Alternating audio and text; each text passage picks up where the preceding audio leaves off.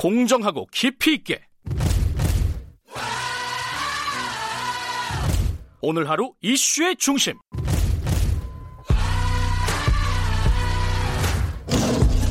김경래의 최강 시사.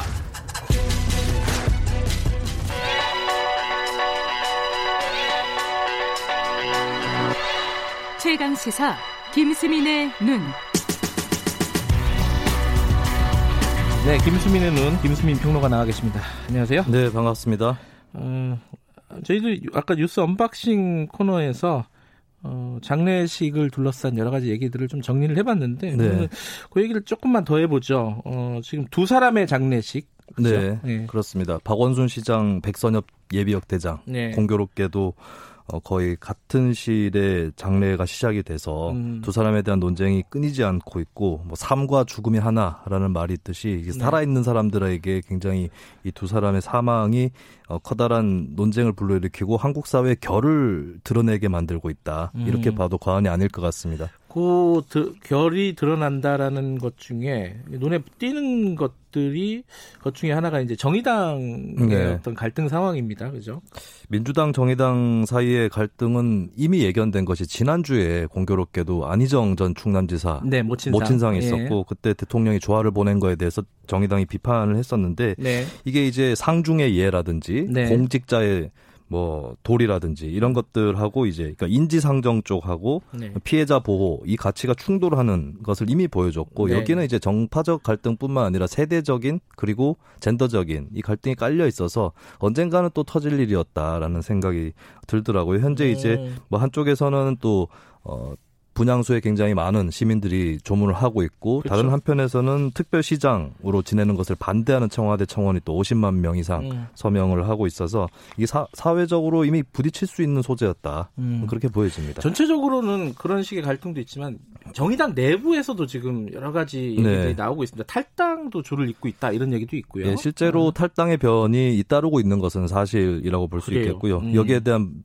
저항이라든지 분명히 있다라고 볼 수 있겠습니다. 다만 음. 이제 뭐 이것 때문에 입당하겠다는 사람도 없지는 않은 상황이라서 뭐 음. 입당 입 입당 탈당은 아직 정식으로 따져보진 않았었고 네. 뭐 지지율이라든지 이런 거는 저는 한 한 달 정도는 지켜봐야 되지 않을까 음흠. 예 그렇게 보여지는데요. 근데 당내에서 갈등이 일어날 거냐 이 네. 부분도 좀 주목할 거리인 것 같습니다. 네. 그러니까 현재 이제 심상정 대표라든지 이정희 전 대표는 또 비, 조문을 갔었거든요. 네. 그리고 장혜영, 류호정 의원이 조문 가지 않겠다라고 하면서 파장이 커지고 그렇죠. 있는 것인데, 네. 근데 사실 심상정 대표도 조문을 한 이후에는 기자들 앞에서 2차 가해는 없어야 한다라는 음. 메시지를 냈었습니다. 그리고 예. 장영 류호정 의원 경우도 뭐 어, 고인의 족적이라든지 네. 유가족의 네. 심정이라든지 이런 것들에 대한 얘기를 했기 때문에 양측 간의 메시지 차이는 크게 나타나고 있는 것 같지는 않다. 예, 그렇게 본다면은 글쎄요 남아 있는 당원들 사이에서 갈등이 거, 더 커질까, 혹은 음. 뭐 어떤 경향이 더 강해질 수 있는 부분이니까 음. 당내 갈등으로는 이어진다라는 보장은 없을 것 같습니다. 백선엽 장군 예비역 장, 대장의 장례식 관련해서는 정의당과 민주당의 차이가 또 뚜렷해요. 그렇죠? 네, 여기서도 이제 정의당이 좀 심플하죠. 독립군 토벌 인사가 국립현충원에 안장되는 것에 대해서 정부의 조치를 비판했었는데 네. 어, 정부나 여당 입장에서는 좀 마냥 쉽게 얘기할 수는 없는 상황이 됐습니다.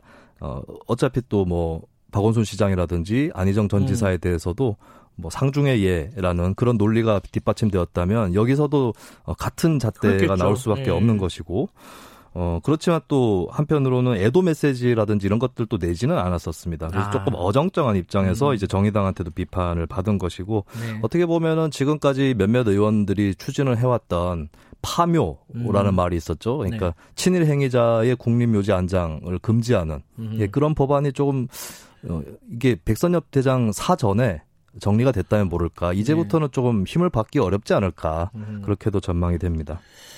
지금 미래통합당 입장은 뭐 심플하죠 여기도 그죠? 미래통합당 같은 경우는 일단 국민 여론은 국립 묘지에 안장된 친일 행위자 2장에 대해서 찬성이 많은 것 같아요. 그런 여론조사도 있기도 했었는데 친일에 대한 입장들은 워낙 예민한 문제이기 때문에 그렇죠. 그렇죠? 그리고 어, 수십 년 동안에 이 논의가 많이 있어서 친일 행위에 대한 뭐 비판적 인식은 음. 많이 퍼져 있습니다만 백선엽 대장 같은 경우는 또 안장되어 있는 친일 행위자는 아니었었고 그렇죠. 또 만약에 친일파라고 할 수 있는 사람이 한국 전쟁 때 뭐 도망을 갔다거나 패전을 거듭했다거나 이런 거라면 모르겠는데 백선엽 대장은 또 전쟁 영웅이라고 불려지는 예. 그런 인사이기 때문에 일단은 보수적인 시민들이라든지 네. 통합당 지지층 사이에서는 좀뭐 긍정적인 평가가 많을 거예요. 그래서 네. 통합당도 더 이렇게 어, 추모 메시지를 적극적으로 내놓으면서 민주당을 압박하고 있는 모양새고 네. 박 시장 문제에서는 통합당이 어, 상중의 예 이런 코드가 공통적으로 있다면 좀 조심스러워 할 수도 있겠는데 뭐 시중 여론 흐름도 그렇고 어느 정도 이제 추가 가해라든지 음. 여기에 대한 우려가 있다 보니까 여기에 대해서도 이제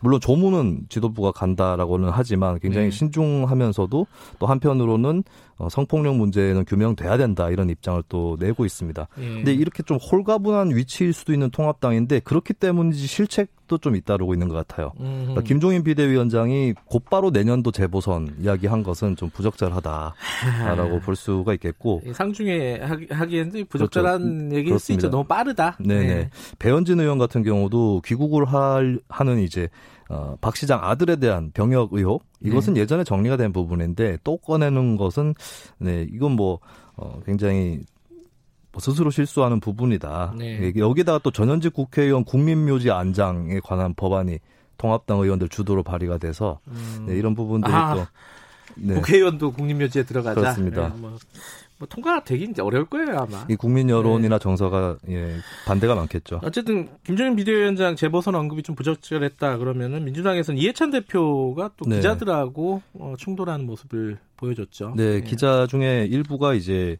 그 성폭력 문제에 대한 당의 대응 어떻게 될 것이냐 질문을 했는데 네. 이것이 뭐 빈소 안에서 나왔다거나 이러면은 무례하다고 볼 수도 있겠죠. 근데 나와서 이제 음. 어떻게 보면 공식 브리핑 자리에서 나온 질문이었는데 여기에 좀 격하게 공격적으로 반응을 했고 당 대변인실에서도 그건 잘못됐다라고 음. 인정을 할 정도였죠. 음. 이게 좀 주의해야 될 부분이 예전에 노무현 전 대통령 장례 때는 네. 한마디로 표현하면 세간의 시선이 노 전 대통령의 족적을 바라보았다라고 네. 한다면 현재는 민주당의 대응도 같이 보고 있는 거거든요. 네, 그래서 또 현재는 피해 호소인이 존재하는 상황이죠. 그때와 예. 가장 큰 차이점이라고 볼 수 있기 때문에 예. 민주당이 뭐 어, 그것을 가볍게 덮고 갈 수 있는 상황은 아니다라는 음. 것을 인식을 해야 되겠습니다.